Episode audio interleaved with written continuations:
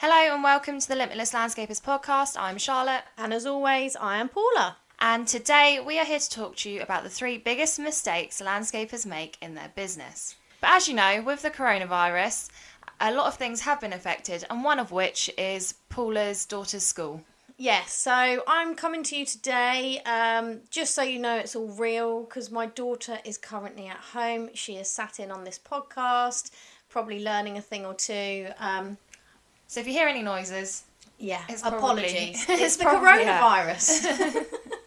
um, but in all seriousness, obviously, I hope everybody is still working, still grafting. I mean, hopefully, we'll still be able to work. We'll be outside most of the time. So, fingers crossed, all will be well. Um, we're still carrying on. Um, we're still doing the podcast regularly and we will be online. And as we work from home, we are able to be in the office for any questions and help you may want. So if you are getting worried about how it might affect your business, if you want some support, some advice, just basically someone's there, we are here for you. As the co founders of the Landscaper Circle, we help you get more money, time, and freedom to become limitless through our experiences as fellow landscapers and our tried and tested methods. If you want help with your marketing, managing, or growing your business, you've definitely come to the right place. If you're a landscaper, garden designer, or supplier to the industry, then hit subscribe so you never miss an episode. Now, let's get back to the show. So we have the three mistakes. So number one we were talking about is underpricing. And by by that I mean I think we've all been guilty in the past. Maybe not so much if you've got a more established business um, now, but um, certainly when I've spoken to fellow landscapers, um, they're not charging enough. No.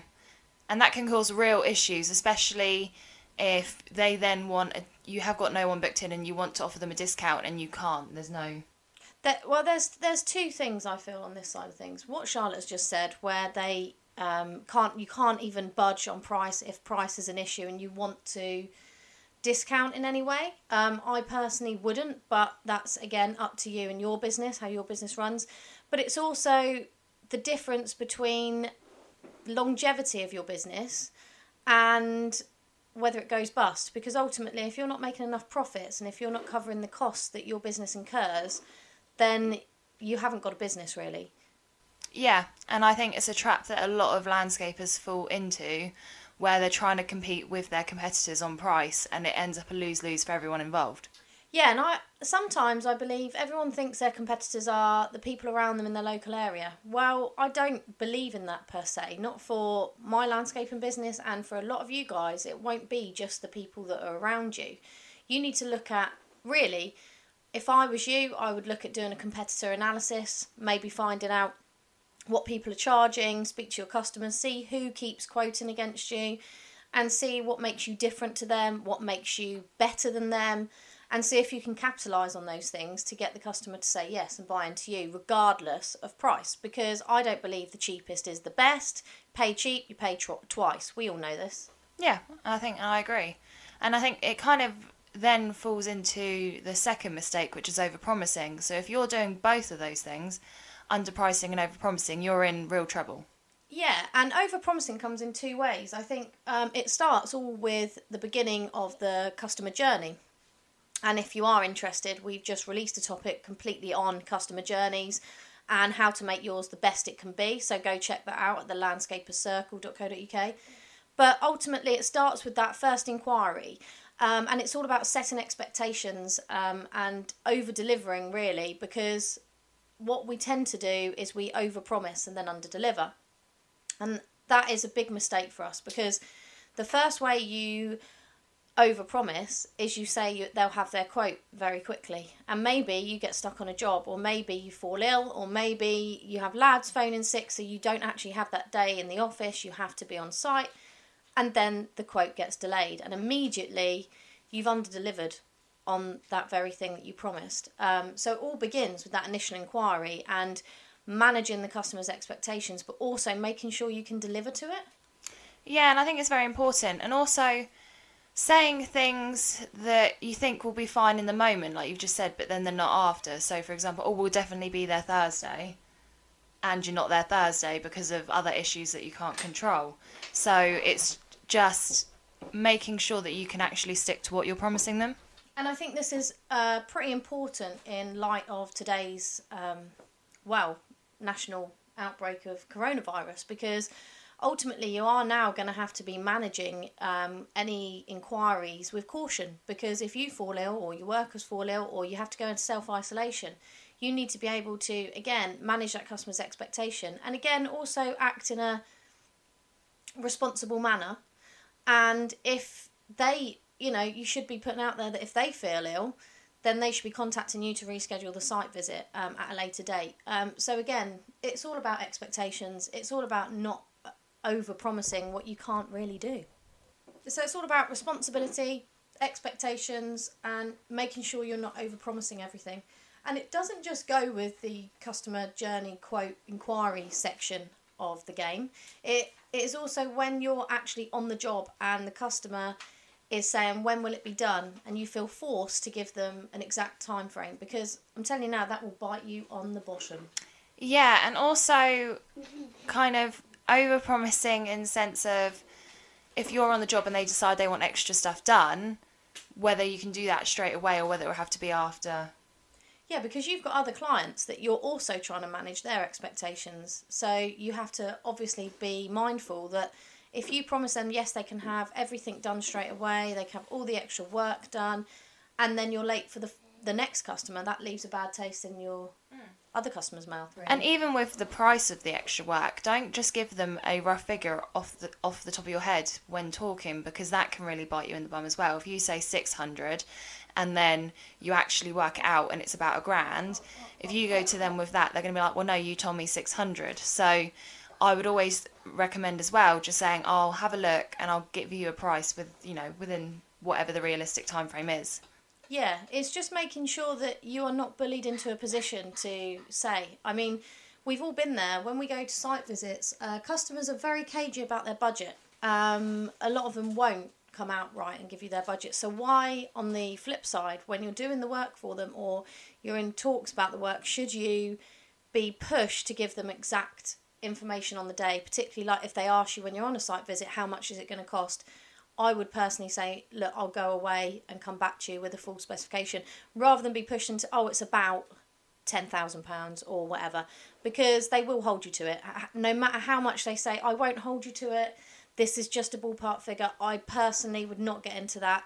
I would make sure, again, that you are just erring on the side of caution because we all know what customers are like. Yeah, I think that's part of the mistakes landscapers can make as well, is verbally giving mm. information. And i mean like pricing because that's all the customers generally interested in. Yes because i think one of the crucial things is getting stuff on written communication. Oh my goodness yeah because there is a epidemic of customers that don't like to pay and they'll use any reason in the book not to pay even if you've done a really good job even if you've basically work to what they want given them extra they will still hold money back. I know there's a few of you in this situation at the moment, and what you're trying to do is alleviate the risk to yourself. So um, many landscapers probably don't write their terms and conditions down and deliver that um, along with a quote. But when you when they want to confirm and book in, I highly recommend getting an assigned quotation specification back, um, a signed copy of the terms and conditions back, and anything else that you think it just cements that contract between you and the customer because what you don't want is if it does go to court or they're not paying you and you've got nothing in writing, you've got nothing to back up that they've agreed to that. Because they can easily turn around and say, You told me that extra bit was going to be 600, but you want evidence to show that you didn't do that. So, as we've said, don't say anything in person, make sure it's on email written communication just to save yourself really. Yeah and even if you're in front of the customer and they're asking you know want this extra how much would it be? and you say right i'll get a price over to you. You can always say to them look i'd rather just get it uh, i'll send you it by email just so you can write back reply and confirm that you're happy with the price and happy with the works. Um, then it keeps both of you happy because ultimately they know what they're getting and you know what you're going to deliver upon um, and there's no question if it comes to non paying that they can query it unless you've done something incorrect in the installation then. Um, but if you've got all your ducks in a row, if you've got all your paperwork signed, it makes it a lot easier to get customers to complete the contract and pay and yeah, just basically protects you and your business, which is the key here, particularly in these times which are quite uncertain. I think it's even more important now that when you are getting work, you're getting things signed off and you're not just running in there, maybe anxious, maybe worried, um, and you're saying things off the cuff. Um, I think, yeah, just get everything in writing. And the key to that is a VOC, a variation on contract. Any extra works you get asked to do when you're on site and started the job, you need to get one of these forms filled in. Um, if you want one, contact us because I've got a copy, I've got a template um, that I can send you. It's uh, info at thelandscaperscircle.co.uk. But that is key, and you should always have some in the vans for the lads to have access to when they're on a job and a customer asks them to do extra work, whatever that may be. Yes, and that's the the second mistake as we spoke about over promising. And then the third is really under delivering. And by that, I mean there's the concept of over promising, where you promise the earth, and then there's the under delivery of that. So if you've promised them their quote's going to be there within 24 hours of you seeing them, and it doesn't get there till three days after you've seen them, then you're already under delivering on your under delivering on the service. Uh, similarly, if you are installing a patio and the attention to detail is not quite on point, again, it could be construed as under delivering on the contract.